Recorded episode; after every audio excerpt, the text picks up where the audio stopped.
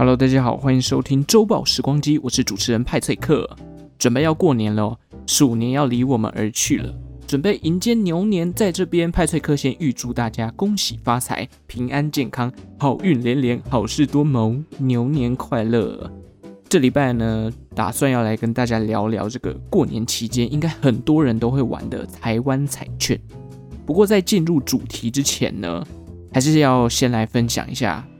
上礼拜这个高铁，因为疫情的关系，宣布春节期间的自由座暂时停止开放。好险我有看到，及时参加这个抢票的行列。然后我发现高铁的抢票好像没有那么困难呢，可能我运气很好吧，就是呃一抢就有了，而且也没有什么宕机进不去网站的状况。我人生目前体验过最难抢票的网络名额，应该就是周杰伦的演唱会哦。那时候有四个朋友一起抢，我们全部人都没有抢到，一进去就是当机。再来最难抢的应该就是选修课跟台铁的部分，都是败兴而归。现在都不知道要不要期待周杰伦的演唱会，感觉就是他已经在天伦之乐了，会不会再出来办这种很累的表演？感觉有点难度了，而且他最近发福的蛮严重的。不过抢票我也是有光荣史的，至少林俊杰的演唱会我就蛮顺利的有抢到，还有连假期间去花东的火车票，我有一次帮呃五个人吧，五个人抢票，全部一次就全部到位了，以及这是以前大学的时候系上的热门课程，我也是略胜一筹啦。而且这边跟大家分享一个小秘诀，我那时候在抢花东台铁车票的时候，我发现一件事情啊。你如果当下十二点没有抢到的话，你就呃早起一点，可能三四点、四五点的时候起来，再刷一下那个车票。起床尿尿的时候刷就可以了。在搜寻的时候看看有没有票。我那时候这样试过这个方法，一票难求的状况，在半夜三四点变成说我一次订五张，还是一瞬间就抢到了。你就不用再怕说什么，哎，不小心卡住啊，网页宕机什么。我那时候一进去马上就抢到了。如果大家有要去花东啊，春节期间，或者是之后什么连假要去花莲、台东玩的话，可以试试看这个方法。十二点抢不到，三四点的时候起来抢看看哦，搞不好抢票的秘诀就在这边，从此解决你人生抢票的遗憾。好，拉回来讲一下彩券的部分。其实过年大家总是会小赌怡情嘛，比如摸个麻将啊，或者是刮刮乐，这个基本上是大家必备的行程之一。比起那些老套的过年歌曲，很奇怪，麻将洗牌的声音你就是会听不腻，好像多听一点就会发大财一样。但其实你的口袋也不会比较多啦。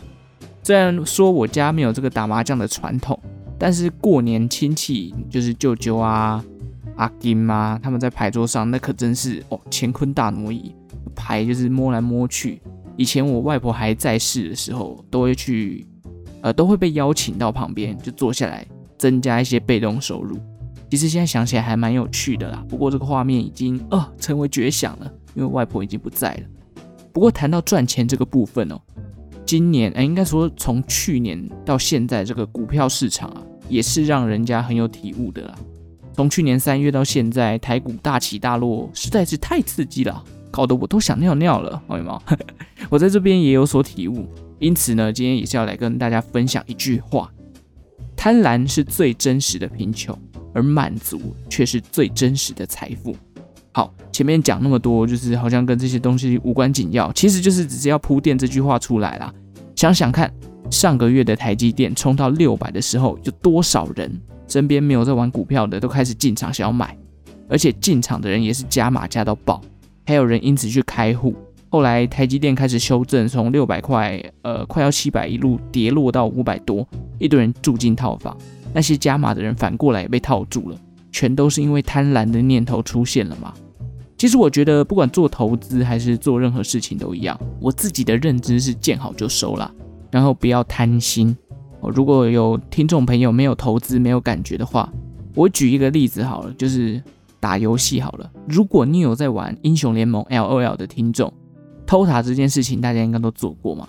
你如果在塔下为了要多打那两下塔，扛了一下，结果送头被自己队友检举，感觉就很差吧。所以贪心不会有好下场。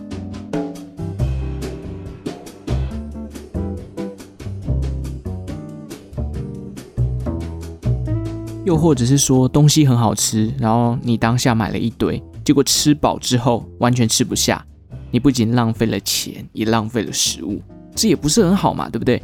所以说呢，哎，满足就是最真实的财富啦。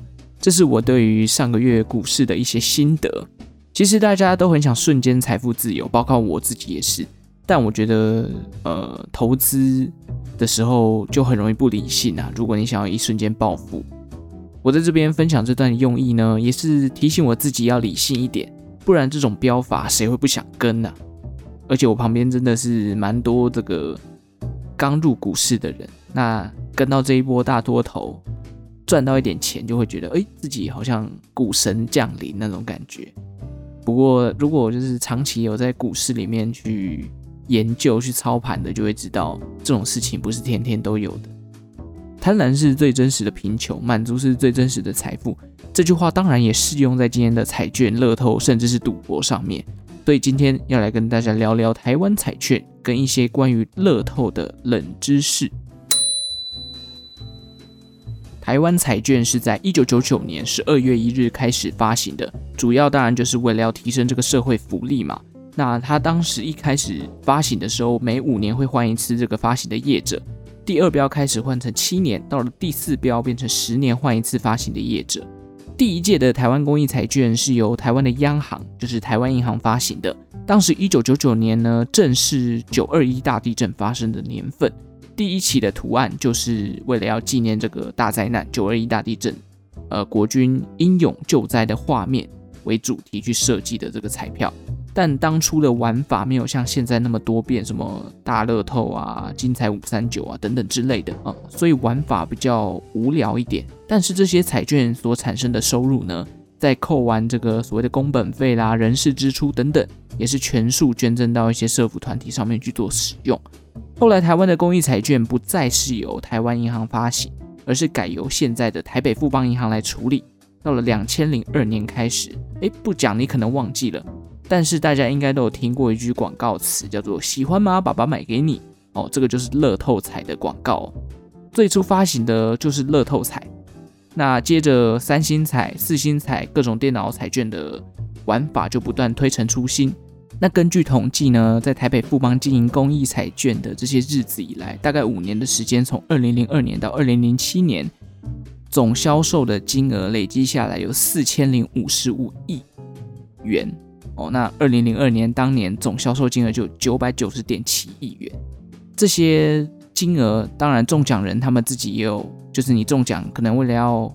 造福社会，你也会捐出一些款项嘛？中奖人累积捐款的金额也高达五亿多，造福的社福团体有多达一百二十六个，大家就可以知道哦，公益彩券的这个背后的商机真的非常庞大。五年下来就累积了四千多亿。那五年过去之后，后来获得公益彩券的经营权的银行就是现在的中信银行、中国信托。目前台湾的彩券发行商就是中信。零七年开始到现在也有十四年的历史了。那这些公益彩券行的 logo 也都是我们现在就是我们去刮刮乐的时候会看到那个图案嘛。到二零二三年的时候，中信银行的经营权就会告一个段落了。那未来会不会换手？换手又会换给谁呢？这个就不知道了，大家可以拭目以待。搞不好变台新啊，搞不好变永丰，呃，不知道，我随便讲的。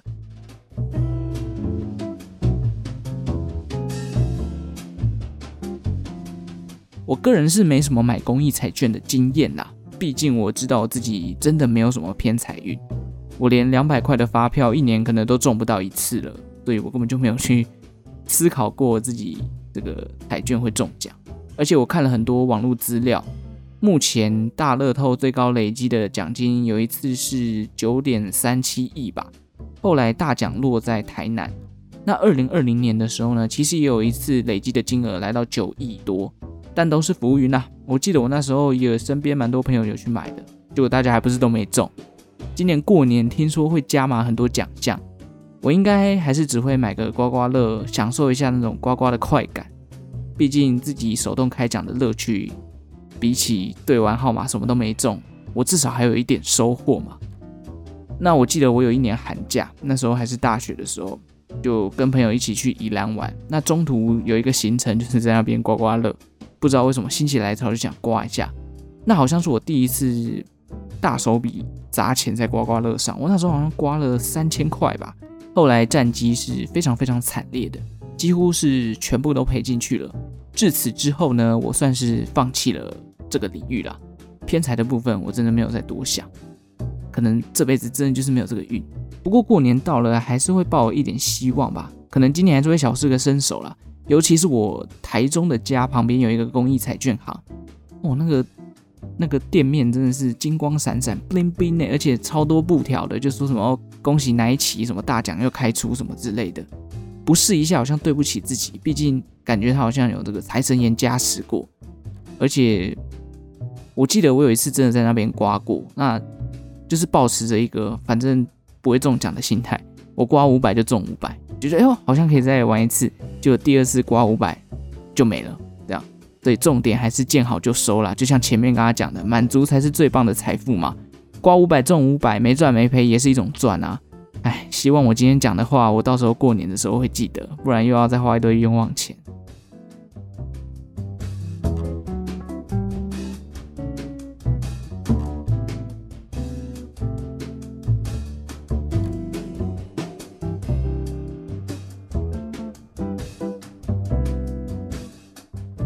好，以上算是对于台湾彩券的这个历史背景的介绍，跟我自己对乐透彩的一些想法跟心得分享。说实在话，我在大学生活对于这种几率中奖的东西，真的没有抱什么期待，反而是出社会之后比较会有那种想象空间，期望值莫名其妙会上升。当然，我知道这件事情这样子是不好的，因为乐透彩中奖的几率本来就低嘛，你越期待越容易失望。但是我相信有很多上班族应该跟我一样，万一就是这么个万一，我中了，中个一亿元，我是不是就财富自由了？哎，大家可以想一下。好，白日梦做完了，我们接下来跟大家补充一下乐透彩的冷知识。